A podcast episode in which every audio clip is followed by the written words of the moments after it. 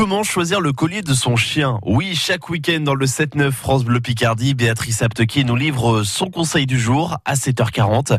Aujourd'hui, il s'adresse tout particulièrement à nos amis les chiens avec l'astuce de Franck Guillon de Tom Co.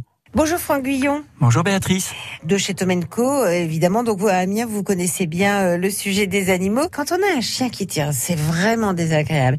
Mais est-ce qu'il y a euh, des colliers particuliers euh, adaptés aux chiens qui tirent? Un collier étrangleur Alors, bah, surtout pas. Ils ont existé, mais ils sont pas.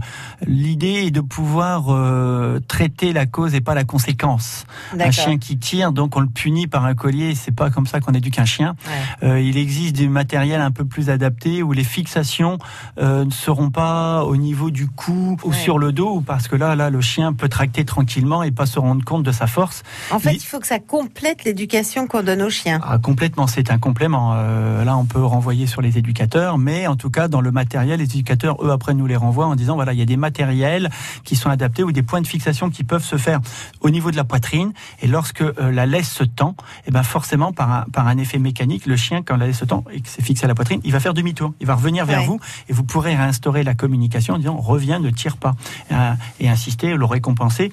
Mais votre chien, quand il quand il tire euh, avec une fixation sur le dos, ne voit pas, ne comprend pas ce qui se passe. Et donc voilà, euh, il y en a que l'on conseille pas forcément avec des fixations au niveau sous la mâchoire. Et donc ça peut être douloureux vis-à-vis du cou. Donc on le conseille pas, mais vraiment la fixation sur la poitrine est vraiment très très efficace. Avec des fixations légèrement sur le côté. Et donc ce qui va permettre à chaque fois dès que la corde se tend, que soit la taille du chien. Quel que soit, puisque ce sont des tailles euh, matérielles qui ont différentes tailles, du S, du M, du L ou même du XL.